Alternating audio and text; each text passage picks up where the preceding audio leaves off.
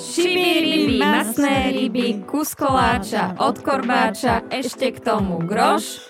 Už je toho dosť. Juch! Vítajte pri počúvaní nášho nového dielu o Nová doba udržateľná, ktorý sa bude venovať Veľkej noci a aký má vlastne Veľká noc súvis s udržateľnosťou. Tak najmä e, je to o tom, že väčšinou sa zvykneme veľmi prejedávať na Veľkú noc. A je to úplne zbytočné, pretože potom vzniká aj veľa odpadu z jedla a samozrejme, že je to aj neprospešné pre naše zdravie a pre našu kondíciu fyzickú. A samozrejme, že Veľká noc súvisí aj s udržateľnosťou v tom zmysle, že my sme sa tak veľmi odklonili od tých zvykov našich predkov, čo je veľká škoda, pretože tie zvyky sú krásne. Mnohé z nich siahajú ešte ďaleko, ďaleko za kresťanstvo ešte pochádzajú z pohanských čias, takže by bolo pekné, keby sme obnovili tie naozajstné zvyky a tradície našich predkov, pretože to vlastne tvorí tú našu národnú identitu. No a vďaka tomu, že je tu s nami Katka Nádaska, etnologička a historička, sa budeme rozprávať o zvykoch našich predkov a o tom, ako Veľká noc kedysi vyzerala a ako vyzerá teraz. A budeme sa rozprávať aj s aj s ľudskou Gažovou, ktorá vlastní Lulu's Bakery a o tom teda, aké môžu byť zdravé kolače, zdravé pečenie a či sa niečo zmenilo na tom pečení medzi rokmi, počas ktorých aj ona pôsobí v tejto branži. Takže vítajte. Vítajte dámy.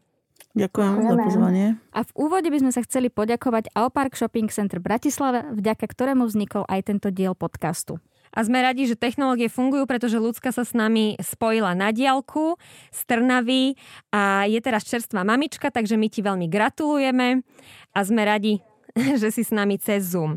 Tak mohli by sme si na úvod povedať, že komu sa aké zážitky spájajú s Veľkou nocou. Ja mám takú uh, jednu veľmi nepríjemnú historku na Veľkú noc asi spred 15 rokov, keď ma v štvoli pri Vyšných hágoch hodili miestni chlapci do potoka. Napriek tomu, že som sa bránila, držala som sa pantov dverí, tak oni ma vytrhli von z tej chaty a za nohy ma ťahali a potom ma šupli do potoka. Ja som samozrejme ochorela.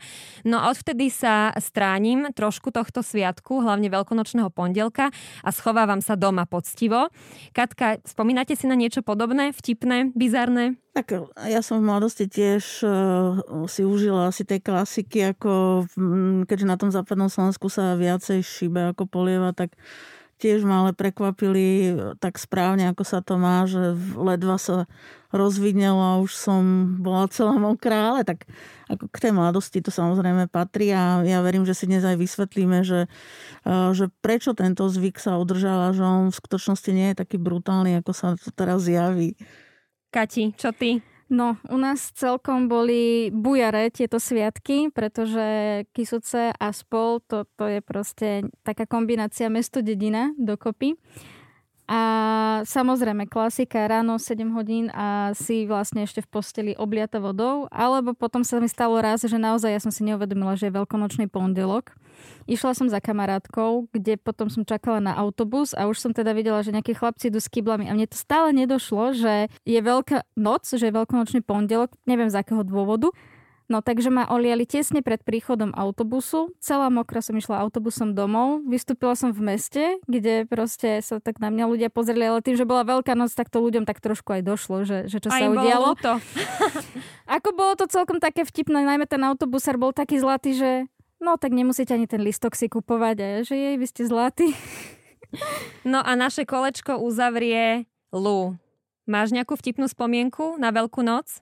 Ja som si vždy na Veľkú noc dávala pozor, aby som mala budiček dostatočne skoro, aby som nebola úplne prekvapená, ale teda jeden pondelok sa mi podarilo zaspať a všetci chlapci z okolia teda prišli ešte, ja som bola v pyžamku, v ktorom som úplne nechcela, aby ma videli a teda oliali ma celú, vyšibali ma celú a odvtedy presne som začala neotvárať.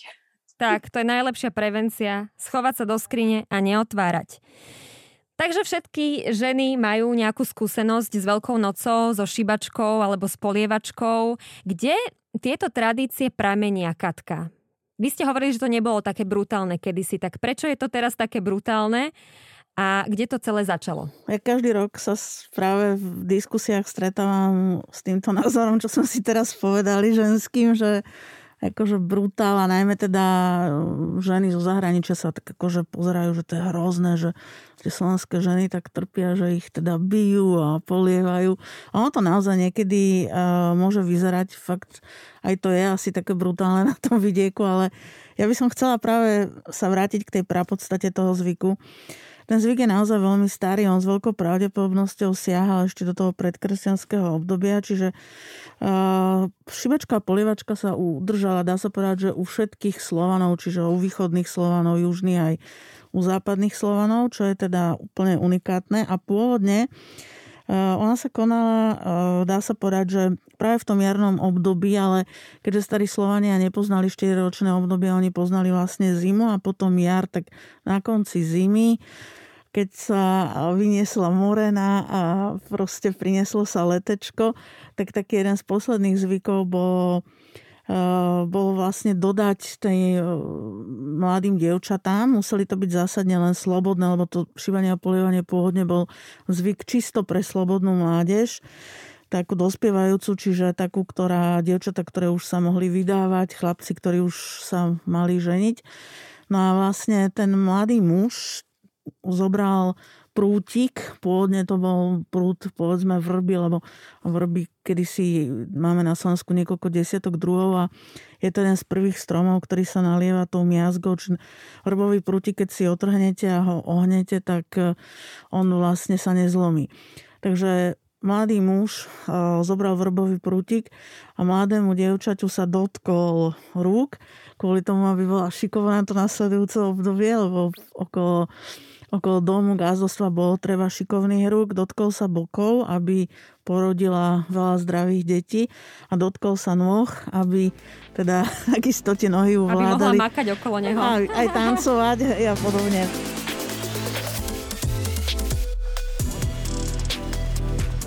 Či to bol ten princíp preniesť silu toho jarného prútika a silu toho mladého muža vliadiu ako keby do, do tela tej, tej dievčiny. Čiže súviselo to s jarou, hej, preto aj symbolom jary je vajíčko, symbol znovu zrodenia, čiže takého nového života. A na východnom Slovensku a u východných Slánov zase tá tradícia bola s vodou, čiže takzvaná tá živá voda, voda z potvočika alebo z riečky sa vzala a to dievča sa malo ňou pofrkať zase ruky, boky, nohy a v podstate to bolo to isté, ale namiesto toho prútika to bola voda. No a takže u nás e, nebolo v tom nič brutálne. Hej, treba povedať, že nebolo to o tom, že tie ženy mali byť byté a robené im zle a tak práve naopak. Proste princípom bolo, aby, aby proste sa im dobre darilo, aby boli plodné. To bolo mm-hmm. pre mhm. našich predkov veľmi dôležité. Aby mali veľa detí, lebo napríklad aj starí Slovania, ten kmeň bol mohutný vtedy, keď mal neustále, dá sa povedať, že tie prírastky, že tých ľudí pribúdalo. Mm-hmm. Udržalo sa to čo je úplne super, samozrejme, eh, dá sa povedať, že až do dnešných dní, ale ten zvyk sa zmenil. Mení sa aj v tom, že kedysi sa mladenci dostávali práve tú kraslicu, aj sa to tak nazýva kraslica, niečo, čo je krásne, čo je robené červenou farbou, či tá pôvodná farba maľovaného vajíčka bola červená. A na východnom Slovensku zase písanky, pretože na to vajíčko sa doslova písalo, hej, poviem príklad, dievčina, ktorá mala vyhľadnutého nejakého mladenca, mu mohla napísať buď nejaký veršik alebo nakresliť symbol lásky, srdiečko, tulipán, rozmarín, proste niečo, čo tí ľudia vedeli, že je to symbol toho, že ho nosí v srdci a keď prišiel ten jej šíbač, lebo kedy si to bolo tak, že naozaj všetky slobodné mm-hmm. dievčatá mali byť vyšíbané, tak ten jeden chlapec dostal to špeciálne vajíčko. Ako dnes vieme, že v mestách sa nám už tá šibačka polievačka až tak veľmi neudržiava, skôr na vidieku, ale aj tam má teda trošku iné rozmery a uh, nevždy je to také, ako by to malo byť, no, ale ja som teraz povedala o tom princípe, že ten mm-hmm. princíp toho zvyku bol naozaj veľmi dobrý. Išlo tam práve o to, aby tá jar priniesla nový život aj medzi ľudí. Napríklad na Zahorí bol taký zvyk, že tie šibáky boli dlhé, ja neviem, aj 2-3 metre, hej. čiže mm-hmm. to bola taká symbolika a tí mládenci súťažili v tom, že kto bude mať viacej na večer. Hej, dlhší šibák. Dlhší šibák a viacej tých, tých služiek uviazaných, áno. A tá symbolika korbača e, tiež e, je spojená s umúčením Krista, že? To potom prišlo neskôr už. To je už e, samozrejme taká, tak, taký neskorší zvyk, ľudia si to aj takto vykreslovali, ale ako hovorím úplne pôvodne, lebo nám sa po prijatí kresťanstva sa nám to tak nejak splynulo, že veľkonočné sviatky, to je kresťanský sviatok a to šibanie a polievanie sa teda nejakým spôsobom dostalo ako veľkonočný pondelok. Ale ako sme si hovorili pôvodne, šibanie a polievanie nemalo s veľkonocou nič spoločné, lebo to mm-hmm. siaha ešte do toho predkresťanského obdobia. No a tie ľudové, tá ľudová religia je taká veľmi zaujímavá a tvárna, takže ľudia si to potom nejako takto vysvetľovali, že jeden z tých, z tých úkonov, keď ideme podľa Biblie pred ukrižovaním Ježiša Krista bolo, dá sa povedať, že jeho trním korunovanie, bičovanie. No a mhm. akože taká pripomienka malo by to, že sa potom začali pliecť tie korbače, ale ono to s tým, tak ako hovorím, to je skôr taká, taká tá ľudová viera, ktorá do toho to dáva. Kedy si to bol prútik, neskôr teda to bol korbáč. A ja ten mhm. korbáčik, mm-hmm. ktorý by sa mal pliecť z tých prútikov každý rok, aby mm-hmm. to bol čerstvý šibák, či nemalo byť, byť niečo také, že jeden, jeden čas bola taká éra bužírgiek, hej, všelijakých umelých hmot, kde sa piekli tie korbáčiky, tak takto by to nemalo byť. Malo by to byť čerstvo upletený každoročne nový korbáčik. A čo také korbače, ktoré si ľudia inak nechávali, že nechali ich celý rok a potom týždeň pred Veľkou nocou ich namočili do vody, aby sa opäť osviežili. To si tiež pamätám, že sa dialo. Ale je to udržateľné. Hej, netráž novú vrbu. Keď si, keď si zoberieme, že tá vrba kedysi, keď neboli potoky regulované, tak ona bola prakticky úplne všade, čiže netreba to tak brať, že vtedy sa tým mrhalo, pretože tam sa využívalo to prútie na robenie košíkov a tak ďalej. Išlo tu skôr, kedy sa, si, sa tie korbače až tak neplietli, naozaj to bol skôr jeden prútik, hej, mm-hmm. symbolicky, ktorým sa to dievča ako by malo tak jemne len sa ho dotknúť, takže nebolo to až tak, že sa plietli tie korbáče, ja neviem, z 12, z 15, niekde sa robia aj z 20 prútov, to mm-hmm. už sú mhm. také až umelecké diela, ale len tak, keď sme pri tých korbáčoch, že tak ako mladenec v tom takom veku predtým, než sa oženil, tak mal byť majstrom v tom, aby vedel upliec krásny výstavný korbač, tak jedna z tých šikovností dievčat bol práve to namalovať to veľkonočné vaječko, tú kráslicu, hej, mhm. vlastnoručne a veľmi teda takým tým prírodným spôsobom, bez nejakých umelých farieb. Takže to, to tiež odráža vlastne tie schopnosti tej mládeže. Mm-hmm. A aj dobre upiecť. To no bola to tiež jej teda- povinnosť. Teda, teda pri tom maľovaní by sme asi nepo, veľmi nepochodili, ale možno pri tom pečení by nám to lepšie išlo.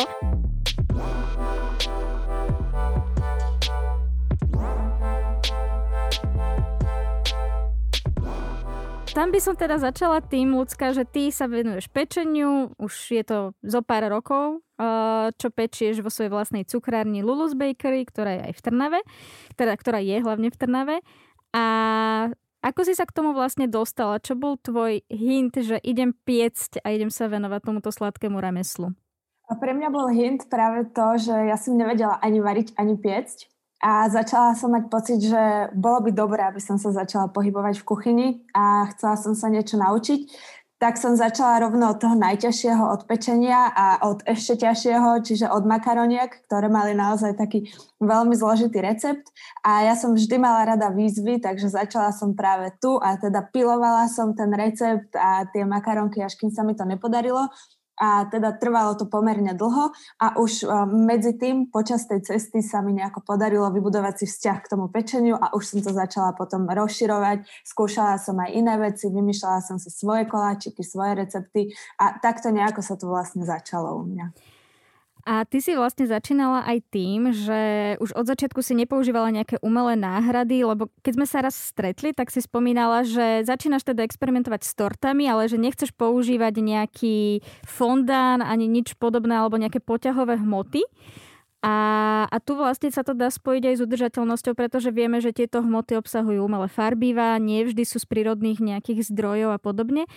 Čo vlastne používaš v rámci pečenia, alebo čo by si nám poradila v rámci pečenia, keď budeme teraz robiť nejaké veľkonočné kolačiky? Ono, mm, je dobre používať hlavne podľa mňa alebo za mňa teda kvalitné suroviny, slovenské suroviny. Ja nie som úplne zastanca toho, aby sa vynechávalo maslo, vynechávali sa vajíčka alebo múka, ale dá sa to všetko spraviť dobre, kvalitne a trošku zdravšie. Samozrejme, uh, nie je už v dnešnej dobe potrebné používať nejaké lacné náhrady masla, ako sú margaríny a tieto záležitosti. V každom tom jednom koláči lepšie chutí to klasické, dobré mliečne maslo, takisto aj mliečne výrobky, treba si vyberať naozaj kvalitu, vysokopercentné, nech sú aj tučné, ale ja som zastanca toho, že keď raz za čas koláčik, nech je aj sladký, nech je aj tučný, ale nech je spravený z dobrých a z kvalitných vecí. Čiže ja sa snažím stavať to na tom a takisto aj keď doma varím alebo pečiem, tak je to presne o tomto istom. Dobré, kvalitné a ideálne, ak sa dá slovenské veci, ale v dnešnej dobe sa už dá. A súčasťou Veľkej noci, alebo takým symbolom je aj baranček, ktorého viacerí z nás pečú alebo piekli. Babsi, ty si spomínala, že ste pekávali s maminou Áno, my sme zvykli vždy piec s mamou veľkonočného baránka s kondenzovaným ovocím a s takouto úplne sladkou cukrovou polevou bielou, aby to pekne vyzeralo, aby to pekne držalo a nikdy sme ho nezjedli. Jednak nám bolo lúto, ale nebol ani veľmi jedlý, pretože už len tá samotná poleva Hej. ho robila tak sladkým, že to nebol nejaký veľký pôžitok. A tam tiež vzniká ten odpad, že veľa ľudí si upečie veľkonočného baránka a potom ho nezie, pretože ho vnímajú len ako nejakú symboliku Veľkej noci a potom skončí v koši a to je, to je veľký problém. Tak nám povedz, Luci, že čo zvykneš piec ty na Veľkú noc a či sú tie tradičné zákusky a koláče stále také populárne alebo už ich ľudia zvyknú nahradiť niečím iným? Ja si myslím, že ľudia stále doma pečú také tie tradičné koláče, veľkonočné, či už sú to práve barančekovia, alebo u nás to boli koláče z kysnutého cesta, všelijaké buchty, vianočky, pletence, ale teda tým, že ja a moja výroba sa venujeme skôr takému modernejšiemu pečeniu, tak u mňa si ľudia objednávajú práve také tie novšie, modernejšie koláče, aj keď mnohé z nich sú vlastne ako keby prerobené klasické koláčiky. Sú tam punčáky, sú tam beterníky, takže všetko je to také, taký trošku twist na tú našu starú dobrú slovenskú klasiku, len trošičku prerobené. Taký dobrý punčák, mňam, to by som si dala. A s týmto jedlom máme spojený aj pôst, aby sme si mohli takto dopriať sladkého, aj slaného, aj, aj mesového tak uh, väčšina ľudí teda mala zaužívaný 40-dňový pôst, alebo teda uh, má niekde tento pôst uh, pôvod. Dodržiavaš ho aj ty, ľudská, alebo dodržiavala si ho niekedy? Ja nikdy. Ja sa musím priznať, že ja nemám rada zlyhania a mám taký pocit, že pri tomto poste by som, by som zlyhala veľmi rýchlo, takže ja som ho nikdy ani neskúšala. A to je skôr teda teraz už premostenie aj na pani Nadásku, že Katka, kde vznikol alebo kde má pôvod tento 40-dňový pôst, ktorý je myslím, že po fašiangoch alebo niekde tam začína? Popolcovou stredou však. Áno, presne tak. Začína Popolcovou stredou, čiže to je koniec fašiangov. A Post je, poznáme vo všetkých veľkých monoteistických náboženstvách, čiže nielen v kresťanstve, ale poznáme ho veľmi výrazne aj v judaizme, aj islám má ramadán, aj postné obdobie, čiže ide v podstate o to, že človek sa má ako keby pripraviť na duchovne, na sviatky, v tomto prípade teda na sviatky Veľkej noci, ktoré sú pre kresťanov tými najvýznamnejšími sviatkami. Dokonca mnohí teda hovoria, že Veľká noc je ešte oveľa významnejší sviatok ako Vianočné, Vianočné sviatky. Aj ten pôzd je teda 40-dňový. Nám sa to dnes môže zdať také ako, že, že brutál, že teda 40 dní nebudem jesť meso a tak, ale e, ľudia v minulosti to brali proste úplne ináč. Oni jednak to meso jedli veľmi striedmo, čiže im nechybalo a potom e, ryby e, nie sú pôstne jedlo, čiže ryby sa môžu jesť aj v pôste. Oveľa viacej sa konzumovali ryby v minulosti ako dnes. Už len tým, že tie ryby boli udené, solené, sušené, hej, alebo si proste človek mohol za, aj chudobný človek za takú lepšiu cenu vlastne tú rybu kúpiť alebo prípadne uloviť, ak teda mu zeme pán dá povolenie. Ale takže toto bola jedna vec a druhá vec je teda taká zaujímavosť, že nedele akoby nespadali do tých pôstnych dní, čiže počas nedele je tá výnimka, že to meso sa mohlo jesť.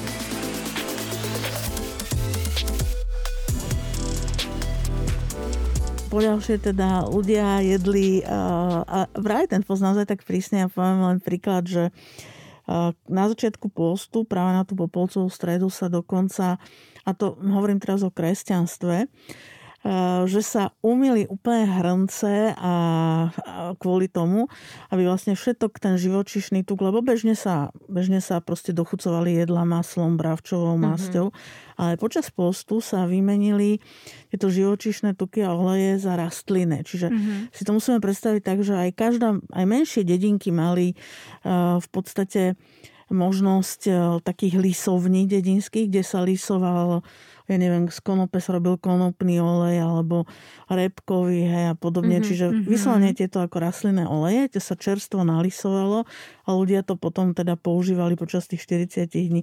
Že napríklad sa boli veľmi obľúbené aj cestovinové jedlá, také šulance mm-hmm. a pôstne šulance boli také, že pre dospelých, že obyčajné čisté šulance pokvapkané práve tým konopným alebo olivovým, mm-hmm. teda olivový olej bol skôr až v neskôršom období, ale proste tým rastlinným olejom. A deti samozrejme tie mali výnimku, čiže tie si dopriali potom e, bohato klasické... Nie, nie, nie, klasické šulance, ale mm-hmm, s takzvanou to, áno, s makom, s cukrom, trošku pomene, ale, ale teda áno. Čiže takto ten, ten pôz vlastne prešiel pomerne rýchle tým, že sa tam veľa jedlo práve tých mučných jedál, strukovinové jedlá, ako som spomínala, ryby. Mm-hmm. A kto teda nemohol vydržať, tak v tú nedelu si naozaj ten kúsok mesa mohol teda dať. A Čiže iné bizarnosti? Je ale tam je počiatok vegánstva napríklad, že vlastne tam začínali ľudia reálne nejesť živočišné produkty a tak nejak možno, že keď to tak premostíme, že teraz nám povedia, že vegánstvo je vymysel modernej doby, tak asi to tak ani veľmi nie je, že vlastne tí ľudia toľko tých živočišných vecí vedeli nejesť. No, akože áno, eh, ale berme trošku aj do úvahy to, že eh, oni, eh, tí ľudia, hlavne, hlavne tí, ktorí žili na tom vidieku, fakt dosť ťažko pracovali fyzicky, manuálne. Akože pre nás, my mnohí to ako už ja si to neviem predstaviť ani. A to je jedno, či muži, či ženy, lebo každý mal tej roboty dosť, takže u nich také oni nepoznali niečo také, že by boli nejakí obezní alebo že by trpeli tými našimi civilizačnými chorobami. Boli chorí, ale mali úplne iné druh, druhy chorob, ktoré my už povedzme nepoznáme. A takisto, ako Barborka hovorila v úvode, že, že my niekedy, a fakt máme tie tendencie, že že proste sa veľa jedla navarí, nakúpi, najmä na tie sviatky, to niekedy vyzerá v obchodoch tak, ako keby išiel koniec sveta, hej. proste, hej, meso lieta zľava správa. A, ale toto v minulosti akože nebolo, že ľudia mali neskutočný o, taký vzťah aj k prírode, k zemi, veď práve na jar oni aj tak oslovovali zem, že matka zem, mm. proste robili rôzne rituály, o, ktoré súviseli s agrárnou mágiou, s tou plodnosťou zeme, nakoniec aj čo sme si vysvetľovali, ten rituál toho šibania, hej.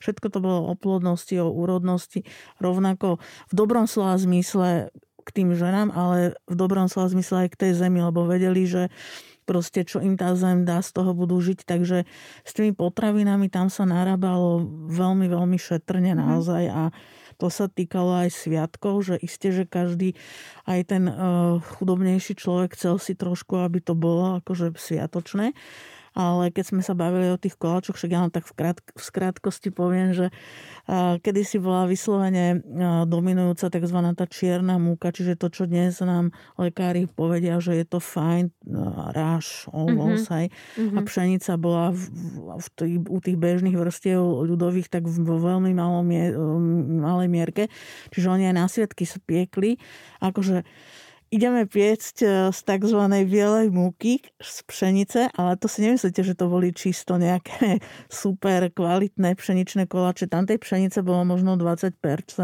a zvyšok mm-hmm. tvoril práve, tvorila ráža alebo ovoz. Takže e, aj, aj to nedelné alebo takéto sviatočné pečenie e, bolo úplne, úplne niečo iné ako dnes. Hej. Mm-hmm.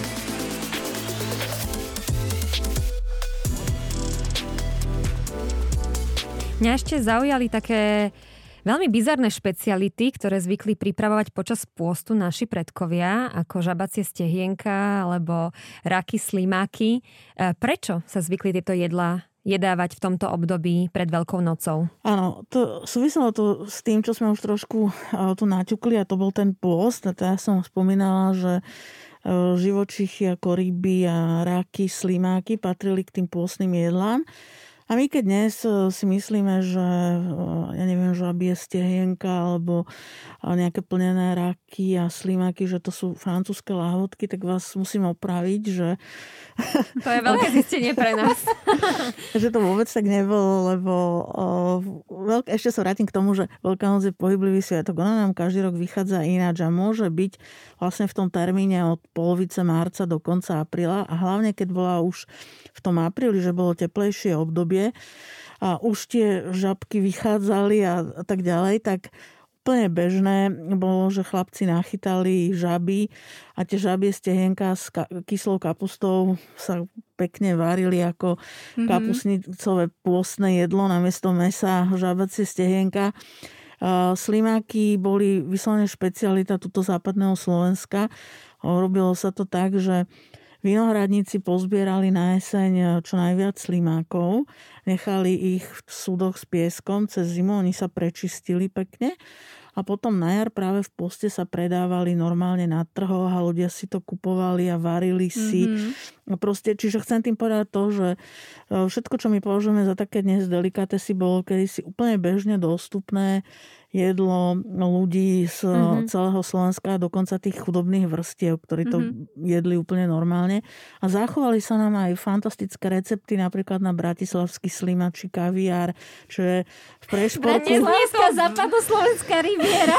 Neznie to veľmi bábne pre mňa. Nie, nie. Ale, ale bolo, to, bolo to úplne normálne. Si zoberte, že niekedy tam, kde dneska je Dimitrovka, tam to všade boli lúky, mláky, chlapci proste nachytali žaby a mamičky uvarili špecialitku, hej, ako hovorím, buď mm. varené alebo pečené žabie stehenka. Dneska, keď idete do vychrených reštaurácií, tak za to zaplatíte veľa peňazí a v podstate si to môžete urobiť aj doma. No dedinské chytáme, jedlo. Chytáme slimaky na jeseň, až si môžeme spraviť na jar potom no, nejaké aj, hody. Aj keď teda treba povedať, že zase sa vidíte, ako zmenil ten prístup, že mnohé tie žaby samozrejme sú už veľmi zákonom chránené, takže to nie je také jednoduché len tak si ísť a Jasne. proste ich uchytiť, ale ale s, s tým slimačím kaviárom je to celkom v pohode, hej, že to by sa dalo.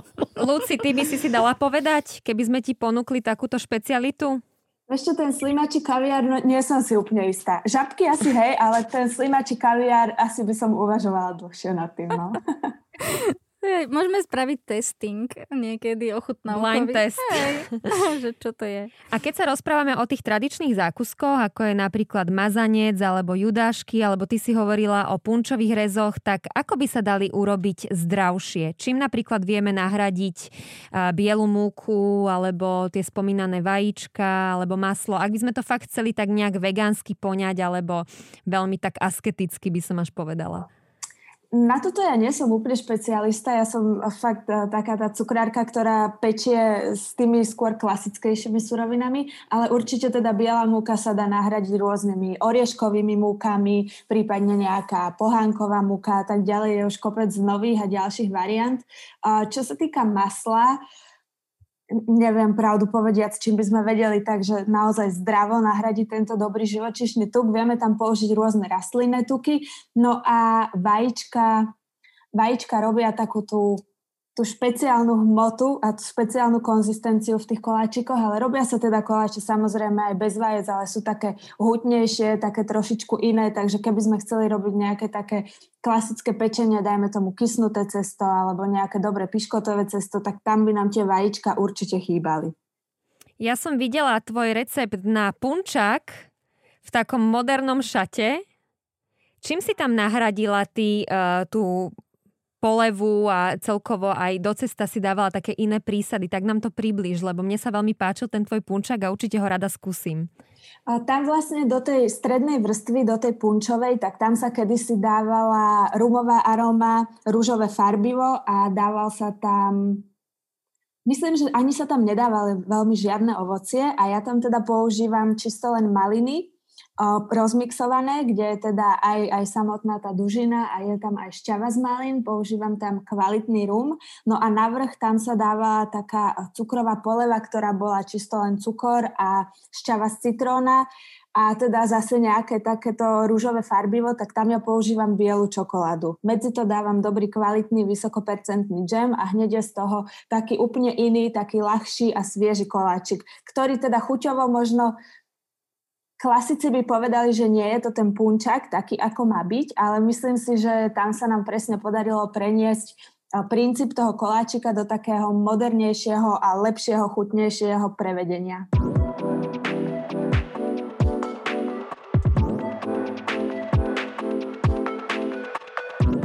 Tak rozprávame sa tu o jedle, slinky sa nám zbiehajú, hneď by som si niečo dala. A aj preto sa tešíme, že tu medzi nami máme Janku Ušiakovú, marketingovú špecialistku siete potravín Starý otec. Ahoj, vitaj. Ahojte. Ahoj Janka, ja tak na úvod eh, premostím k udržateľnosti, pretože lokálnosť a ten správny výber je začiatkom alebo prvým krokom toho, ako vieme aj my začať už dnes žiť udržateľnejšie. A preto by som sa ťa chcela spýtať, pretože Starý otec eh, je pomerne známa sieť, nachádza sa aj v Auparku v Bratislave. Čím sa vyznačujú tieto potraviny a čím sú iné? Tak v prvom rade eh, kladieme dôraz na to, aby v našich predajniach sa našli slovenské potraviny a ťažiskom našich predajní je aj množstvo potravín. Väčšina našich potravín, ktoré ponúkame zákazníkom, sú naše vlastné výroby, či už to je mliekarenská, pekárenská alebo mesová výroba. Mm-hmm. Takže kvalita je u nás na prvom mieste. To je skvelé počuť. Čo je také typické aj veľkonočné, čo by sme vedeli u vás nájsť? Tak veľkonočné určite každý si pod Veľkou nocou predstaví vajíčka. Dávame na to dôraz, aby boli samozrejme slovenské voľný výbeh. Mm-hmm. A ďalej samozrejme je to udené meso, či už je to káre, stehno, krkovička, klobasy. Čo sa týka našich vlastných výrobkov z pekárenskej výroby, samozrejme sú to tradičné koláče, ale určite aj naše kvalitné chlebíky, ktoré určite patria na veľkonočný stôl, či už sú to kváskové alebo nie sú kváskové. Čo sú také preferencie teraz zákazníkov, keď k vám prídu, alebo čo tak sledujete nielen počas tej Veľkej noci? V prvom rade, k nám keď zákazníci prídu, tak je to o ľuďoch, ktorí si v dnešnej dobe uvedomujú, e, že čo napríklad dneska zjedia, tak za 10, za 15 rokov im to ich telo vráti. A preto aj priemerný vek našich zákazníkov je hlavne tak 30-40 rokov. Máme minimum eh, mladších zákazníkov. Samozrejme sú také produkty, ktoré sú veľmi obľúbené u týchto mladých ľudí, ktoré u nás nájdu, čo sú, či už sú to dnes populárne tietuby alebo sirupy, ginger shoty a takéto veci. A možno taká komplikovaná otázka. Ehm, často sa hovorí o tom, že ľudia už majú aj chuť doplatiť si viac za ten kvalitný výrobok, aj e, veľmi e, bazírujeme na tej lokálnosti, pretože vieme, že s tou lokálnosťou súvisí aj udržateľnosť, ale konec koncov aj to, že posilňujeme ten HDP u nás doma na Slovensku, že pomáhame tým našim ovocinárom, zeleninárom, farmárom.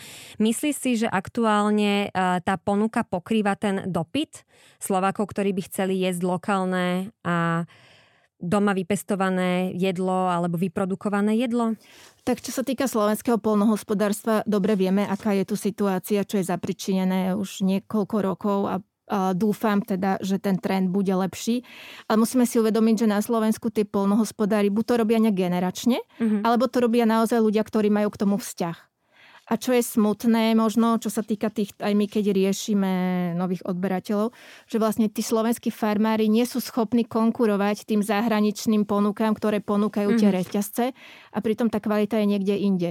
Napríklad my máme teraz, zaviedli sme do niektorých našich predajní a postupne budeme zavádzať aj do ďalších a týka sa to samozrejme aj predajne v Auparku, ktorá na to čaká. E, zaviedli sme predaj čerstvého ovocia a zeleniny a samozrejme sa tu snažíme ponúkať čo najviac druhov slovenskej zeleniny a ovocia, ale nie u všetkých týchto druhov sa to dá, pretože nemôžeme zabezpečiť tropickú zeleninu, ktorá by bola vypestovaná na Slovensku. Mm-hmm ale snažíme sa o to, takže toto je taká nejaká novinka. Držíme teda palce, nech sa vám všetky kroky, ktoré máte pred sebou, podaria. Ďakujeme Janka, že si tu bola s nami a že si nám povedala viac o vašej skvelej sieti potravín. A ja ďakujem za pozvanie. Ďakujeme.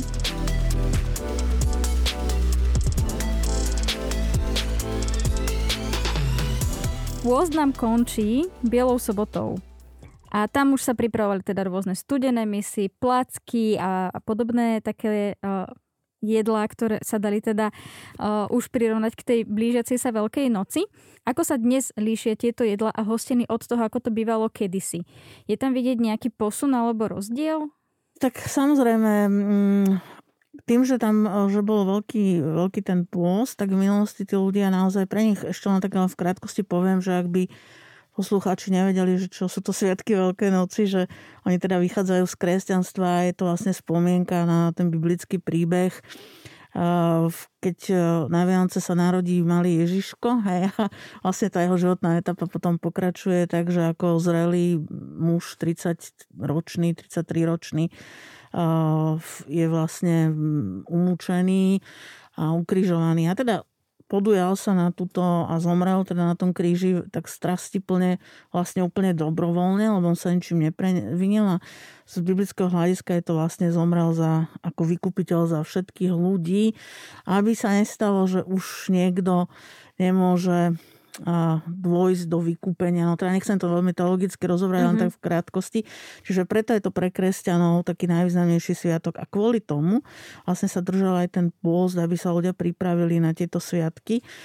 A tak ako ste správne povedali, Veľká noc ako keby začínala tou kvetnou nedelou, to je týždeň pre Veľkou nocou, potom je tzv. Veľký týždeň, tam máme zelený štvrtok, Veľký piatok to je najprísnejší pôst, tedy ľudia naozaj v minulosti napríklad na Veľký piatok cez deň vypili pohár vody a kraj suchého chleba.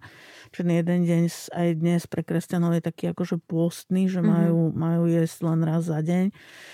Dospelí zdraví ľudia. No a potom je vlastne Biela sobota a to, Biela sobota je čas, lebo to je všetko symbolika, čiže symbolicky ľudia napríklad chodievali pozerať práve eh, v chrámoch boli také tie božie hroby sa to volalo, že chodili vlastne zdať úctu eh, Ježišovi, ktorý bol eh, v tom hrobe. A večer po zotmení sa vlastne slávili, slávila tá sviatosť vzkriesenia, mm-hmm, tie obrady vzkriesenia. Rabkače išli na plné obrádky. A po nich, a po nich Rabkače išli na plné obradky na zelený štvrtok. Vtedy sa mhm. zavezujú zvony a sa hovorilo, že zvony letia do Ríma.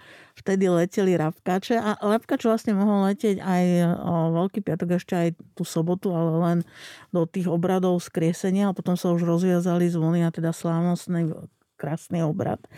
A po ňom, keď ľudia prišli domov, tak už vlastne skončil post. Takže presne ako ste to krásne povedali, že v mnohých rodinách tí hladoši už si mohli dať proste všetky tie lahôdky, mm-hmm. ktoré boli teda nachystané. Ja si to inak spájam s tým, že my sme chodili na tieto veľkonočné sviatky do kostola a ja si to spájam hlavne s tým, že ja si pamätám, že Veľká noc bola o tom, že človek chodí hladný a chodí hladný do kostola, z kostola a čaká, čo, čo, čo môže zjesť. Že, že to bolo také, že, že neteším sa na veľkú noc, lebo viem, že budem hladná. No tak tá, tá veľkonočná sobota už bol teda taký zlom, ale obyčajne, obyčajne väčšina ľudí, ako tie obrady boli dosť dlhé a začínali povedzme o nejakej 19. 20. končili sa o 23. tak väčšina už tých detí nemala energiu potom niečo jesť a išla spať, ale vychutnávali si to potom v nedelu ráno, pretože mm-hmm. ráno je taký zvyk ešte stále momentálne tento rok minulý rok asi nie, lebo sme v takom špeciálnom režime, ale ja verím, že sa to vráti potom do normálu, že ráno mama ako prvá zobrala košík a tam do toho košíka dala lahôdky, proste čo už bolo nachystané, čiže aj slané, sladké, dávala sa flaška symbolicky pálenky alebo vína a proste sa to v tom košiku nieslo do chrámu, kde sa to posvetilo to jedlo. A preto hovorím, že to bola úloha obyčajne mami alebo nejakej staršej cery, lebo sa chodilo na tú tzv. prvú rannú omšu, mm-hmm. ktorá mohla byť o 6 ráno. A Človek princí... už bez energie iba tak dokráča. Doplazil, doplazil sa do no, kostola. A, a princípom bolo Cez to, že... všetko zjedol. No, ona, oni potom vlastne, keď prišli, tak nachystali krásne stôl a všetci členovia, keď sa už zobudili, tak už mali takéto slávnostné jedlo a dokonca teda aj požehnané alebo posvetené, čiže aby im išlo na úžitok, aby im nezaš škodilo po tom veľkom pôste.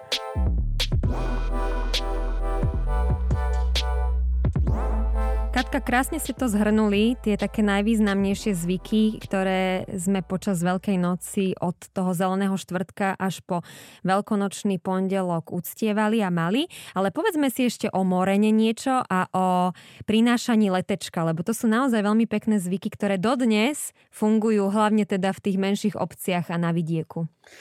Áno, tak e, to sa trošku ešte vrátime na začiatok, dá sa povedať, aj tej jary, lebo to, tieto sviatky patria ešte naozaj k tým predkresťanským.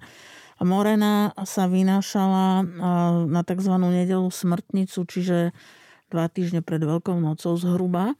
Ale kedy to bolo v tých starých Slovánoch, tak to presne nevieme samozrejme datovať, ale niekde práve v tom období, keď teda zima odchádzala, prichádzala jar. Takže aj ten rituál, lebo sa robilo veľmi veľa rituálov, aby tá jar prišla čím skôr. A jeden z nich bola Morena, pravdepodobne bola Morena bohyňa zimy u starých Slovanov a smrti. A teda každému božstvu treba priniesť obeď, aby potom tie prozby boli vyslyšané.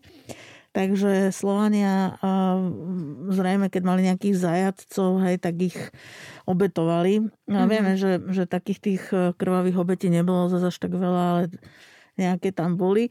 A po prijatí kresťanstva to je zaujímavé, že sa vlastne ten zvyk udržal, ale on sa modifikoval. Už mm-hmm. nebol taký brutálny, že by sa prinašali krvavé obete. A vlastne sa urobila figurína zo slamy Zaujímavé je, že na určitých občiach na východnom Slovensku tá figurina mala tvár muža. A mu hovorili vynášanie ďoda, džada, Diabla, deda. démona. nie, nie, dedo, dedo, iba Aha. ako dedo. Hej. A, ale v najväčšine územia Slovenska to bola vlastne figurina ženy oblečená do ženských šiat a teda zase bola to vyslovene záležitosť slobodných dievčat a mládencov, čiže žiadny ženatý vydaté deti sa tam nemali zapájať. Čisto títo slobodní mladí ľudia. Začínalo sa vždy na hornom konci dediny, lebo princípom bola, aby celou dedinou prešla tá mhm. morena a z, kadia, z každého kúta bola vyhnaná. Až prišli k nejaké riečka alebo potôčika. Tie, tie piesne, ktoré, to boli špeciálne druhy piesní, ktoré sa mm-hmm. spievali, také, ktoré vlastne akoby vyháňali aj, oni aj jej hrozili a tak mm-hmm. ďalej. Ako sú, sú nádherné. Sú to také chorálovité piesne. A no, princíp bol taký, že potom vlastne, keď prišli k tej tečúcej vode, tak tú postavu zapálili a hodili ju a ona ako tak ako odchádzala, tak to bola symbolika toho, že tá zima, ten hlad, tá smrť odchádza a prichádza to dávno očakávané obdobie teda toho, tej jary alebo pre našich predkov toho letečka. A na to presne navezovalo to chodenie s letečkom. A to je krásny zvyk, ten sa mi veľmi páči. Ano. V čom spočíva? Zase princíp bol teda taký, že od, odohnali tú zimu, ale musia teraz privolať toto dobré, to letečko. A, a tiež ako presne ako hovoríte, a Barborka, že on sa udržal ten zvyk. Zaujímavé je, že na, aj tuto na západnom Slovensku v oblasti Trnavy práve v tých niektorých obciach a niekde sa chodilo s tým letečkom na kvetnú nedelu, niekde, niekde dokonca až na veľkonočný pondelok, lebo princíp bol taký, že šibať a polievať sa smelo len v dopoludnejších hodinách. Popoludní to už vlastne nebolo ono a na záhory dokonca to brali prísne. Hovorili, že popoludní chodia len postcaní. No. Ako... postcaní, to nám preložte. Len postcaní chodia. No, Len postcaní sú akí? Tak, taký, no, akože preložíme to, že len pocikaný, to znamená, že to už nebol mladenec na správnom mieste. Hej. No, ale po obede bola práve tam... Áno. Ale bola teda práve tá možnosť chodiť s tým letečkom. na správne miesto.